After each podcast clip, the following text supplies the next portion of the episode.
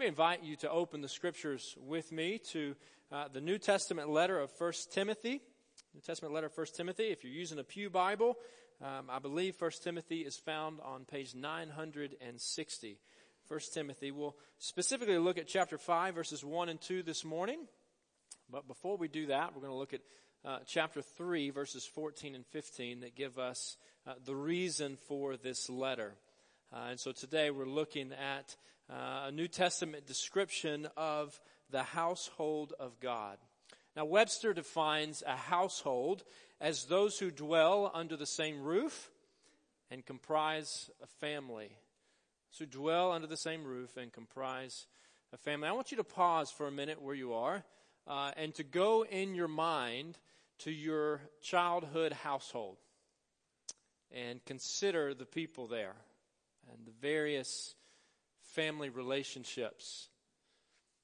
I could picture the glass top oval table in my family's kitchen where we would gather as a family around seven o'clock most evenings and fill our stomachs together. I can see dad sitting on the far end after a long day of work and mom next to him on one side, Daniel on the other side. I can see my sister and then, then me.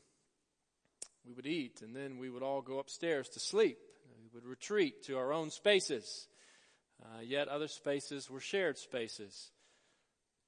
Visualize the Jack and Jill bathroom that my sister and I shared. You can see a common space in the hallway upstairs that was the occasional setting for a family devotional, usually led by my mother. You can picture the, uh, the, the, the wood framed uh, bunk beds in my room where mom or dad would tuck me in most nights and and pray over me before bed. And what makes a household uh, unique and special is not so much the stuff in the space or the space itself, it's the inhabitants who are there sharing the space. I want you to pause now and, and look around this room. Look at this space. Look at those gathered in this space. Again, the significance not so much with the space itself, but with the people gathered in this space. For this is the household of God. This is God's family. This is a family of believers. For if you know Jesus Christ, if you have trusted in Christ for salvation, then you've been adopted into his family. And you're welcomed into his presence. You're invited to approach him as a loving heavenly father. And together we have gathered this day like each corporate worship gathering to worship Him and to do so in community as a household of faith, a family of believers. Well, Paul writes to Timothy and he gives some uh, explanation, some instructions about what that looks like. For if God is my father and if that same God is your father, then there's some sort of familial relationship uh, between us. And Paul helps us in understanding that. So let me invite you to join me standing for the reading of God's Word. And firstly, 1 Timothy chapter 3, uh, verses 14 and 15, we have the reason for this letter. Paul writes, Although I hope to come to you soon, I am writing you these instructions so that if I am delayed, you will know how people ought to conduct themselves in God's household, which is the church of the living God, the pillar and foundation of the truth. And now, chapter 5, verses 1 and 2. He instructs Timothy Do not rebuke an older man harshly, but exhort him as if he were your father. Treat younger men as brothers, older women as mothers, and younger women as sisters with absolute purity. Let's bow in prayer. Father, we come before you this morning and we open your word knowing that it is your word and desiring to hear from you. So, Lord, lead us now, guide us, give us wisdom and understanding these truths and applying them to our lives as your people. And it's in the name of Jesus we pray. Amen. Well, church, you may be seated. Well, as a household of faith, or as participants, as members, as a part of God's household, we are the church, and the church loves one another like family. The church loves one another like family. This is the call. This is the uh, instruction. This is the ideal. Uh, we know it's not always the norm, for sin still uh, rears its ugly head in us, but this is what God calls us to be about. Believers, brothers and sisters in Christ, members of God's family, loving one another as family. In chapter 3, verse 15, Paul gives his purpose for writing this letter, and he describes the church there with two words. Uh, two words used to describe uh, this gathering, what we are. The first is oikos, translated as household, emphasizing the family component of the church.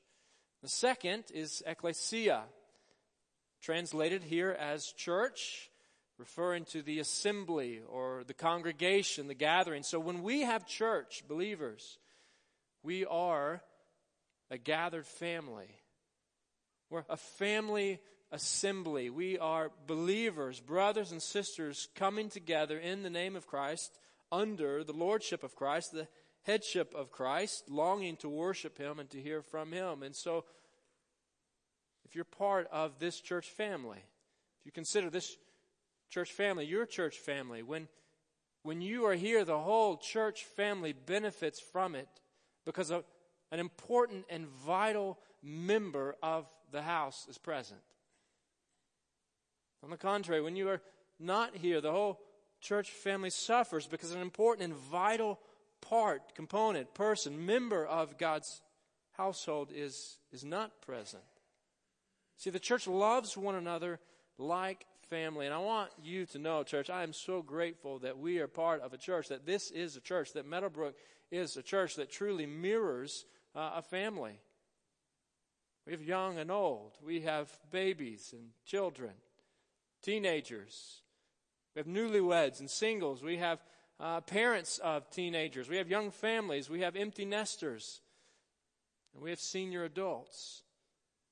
And according to the scriptures, we have a common bond in Christ. We're called to relate to each other, to love each other as a family. And Paul gives us some instructions. He helps us see what that looks like for us. And firstly, he conveys that it means believers respecting older Christian men. He writes to Timothy, chapter 5, verse 1 Do not rebuke an older man harshly, but exhort him as if he were your father. It means believers respecting older Christian men. Now, Paul writes to Timothy as a young pastor, giving him some instructions. The context of this letter implies that Timothy is not so keen on his position there at the church in Ephesus, and he wants to bail, and Paul tells him to stay chapter 1, verse 3. He tells them to stay and to correct some false teaching. So, the implication of these instructions in this context, there's going to be some difficult conversations for, for Timothy. Here, the scriptures are not saying don't ever rebuke or correct an older Christian man, but they're saying do so in a certain way. Timothy's going to have some difficult conversations, and Paul reminds him that he is to confront and approach and speak to older Christian men in the church with the respect that is expected of all of us as we relate to our fathers. To do so with an attitude of submission and humility and openness and a willingness to learn from those who are wiser and who have had more life experience. See, believers in the church respect older Christian men as fathers, and believers are called to honor older Christian women as mothers. Believers honor older Christian women. Verse 2 treat older women as mothers. In other words, care for them. Make sure that they're provided for. Make sure that they have the things that they need. Make sure that you honor them in the way that you speak to them. And if we're to understand what it looks like to uh, relate to someone as a father and mother, then we need to know a bit about God's design for the family to begin with. And the Ten Commandments spell out foundational laws of God for God's people in covenant with Him, describing uh, what the ideal member of that covenant looks like. And one of those commandments speaks very clearly about the relationship between children and parents.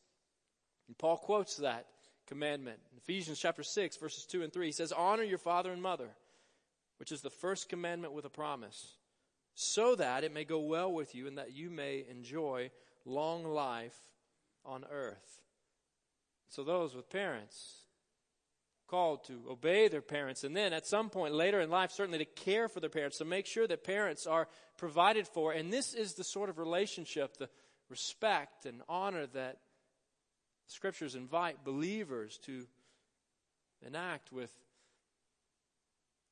Christian men and women who are older than us, to respect them, to honor them.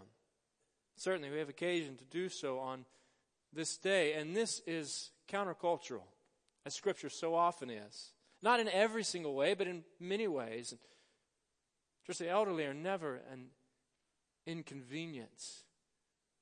Contrary to the practices and opinions of some, they certainly do not, their, their value does not uh, diminish proportionately as they age and according to health status. No, these are sons and daughters of the Most High God.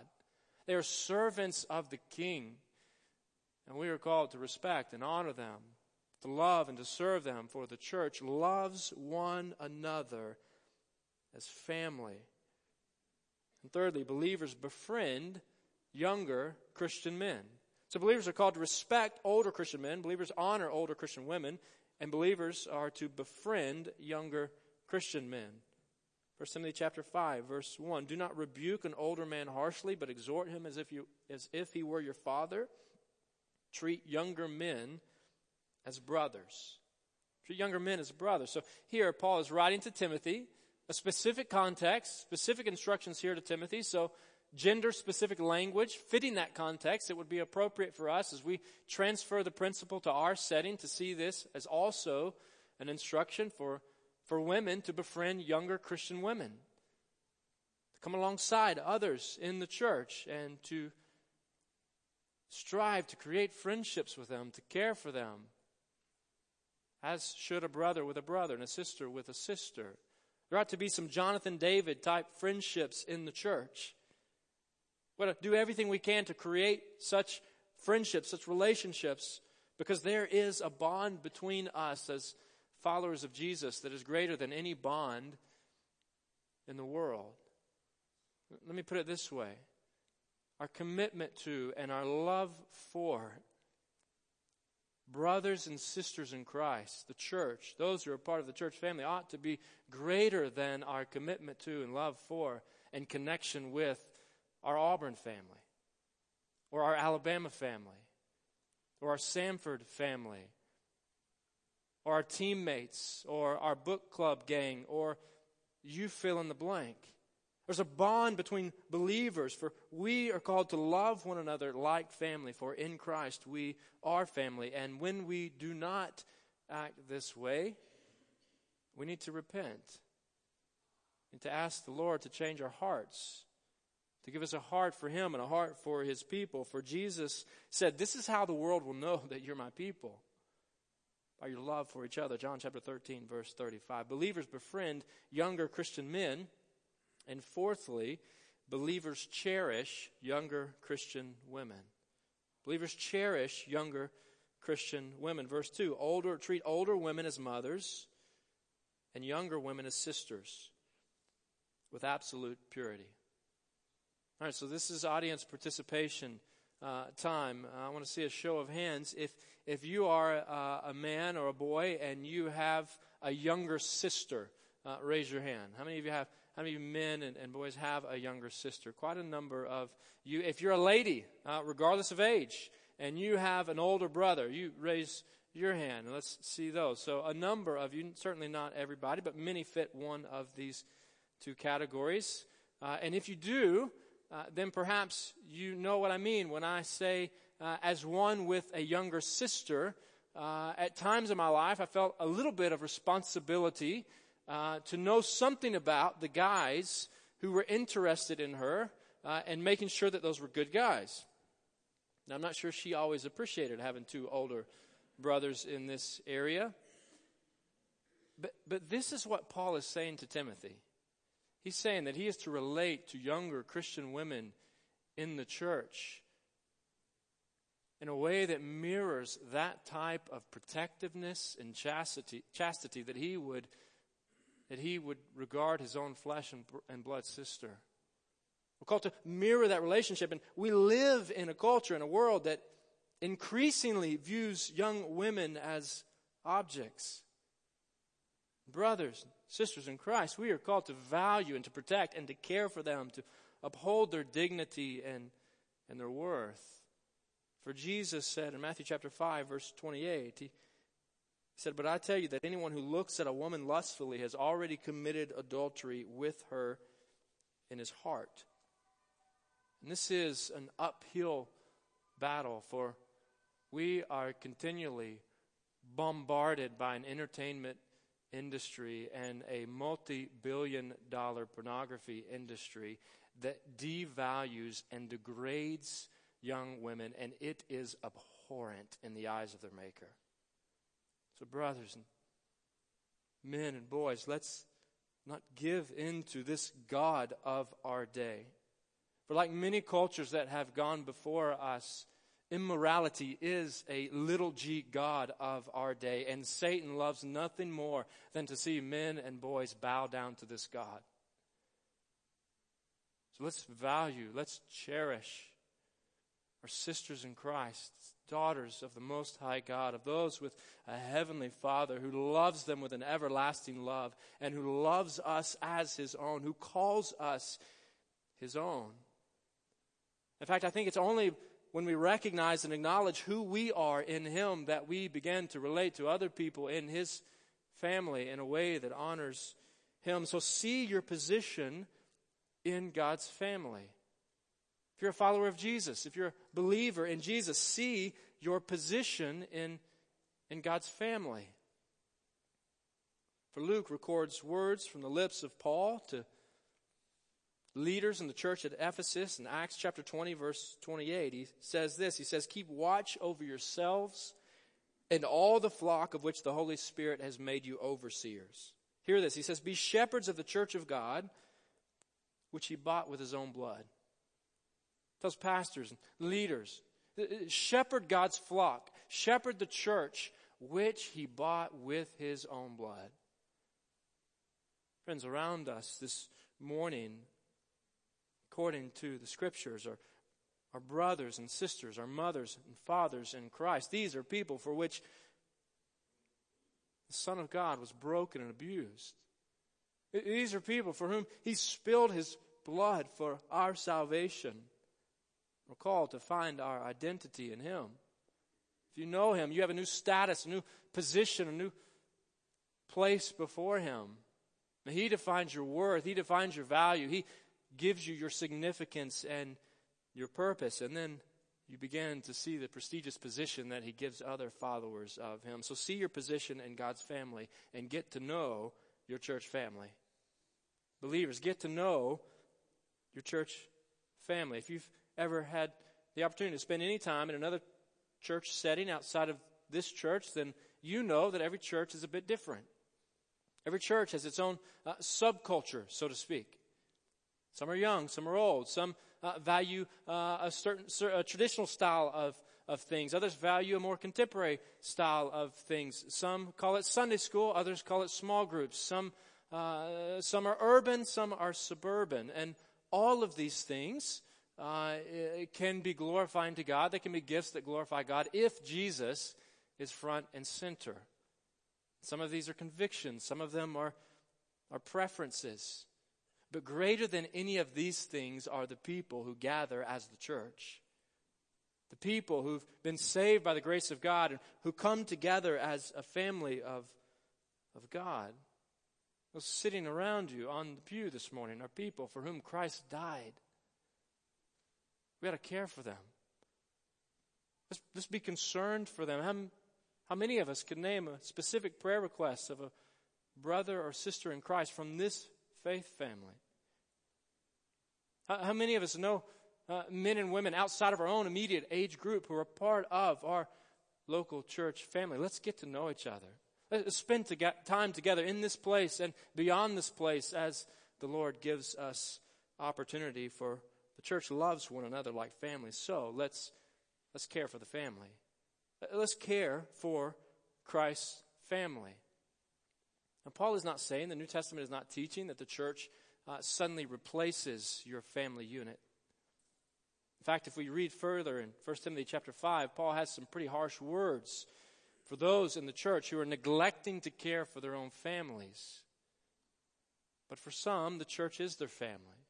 The church doesn't replace our families, but it is an extension of our, of our families. And so when one member of the body suffers, we all suffer. When one grieves, we ought to all grieve. When one hurts, we all hurt. When one rejoices, we all rejoice. When someone needs care, let's care for them. When someone needs a visit, let's visit them. Let's love each other like the family we are in Christ because we belong to each other as members of the body of believers, as members of the household of, of God, caring for one another, but never, never satisfied with just each other. You see, we don't have the opportunity, we don't have the privilege of saying, uh, uh, us four and no more. It can never simply be about us. We want to always, under the commission of our Lord Jesus Christ, be about reaching others, inviting others to become part of the family, inviting others to come and, and see what this is about. Certainly deepening and strengthening friendships and relationships within the body, but reaching out to others in the name of Christ. So let's invite the unchurched to experience Christ's family. Let's invite the unchurched to experience Christ's family. Maybe they're your neighbors or your classmates, your coworkers. Maybe it's your dentist or your doctor or your banker, the grocery store worker. Uh, let's invest in people and invite them to come and experience what it's like being part of the family of God. Certainly takes time, an investment, but let's engage in friendships with the unchurched for the sake of introducing them to Jesus and his family. Remember the story of the woman at the well? And Jesus is traveling through Samaria. He breaks the cultural norms of his day and he approaches the Samaritan woman at the well and he begins to gently confront her in her sin and, and gently expose his own identity to her, revealing to her that he is the Messiah, that he's the Savior. And this is her response John chapter 4, verses 28 and following.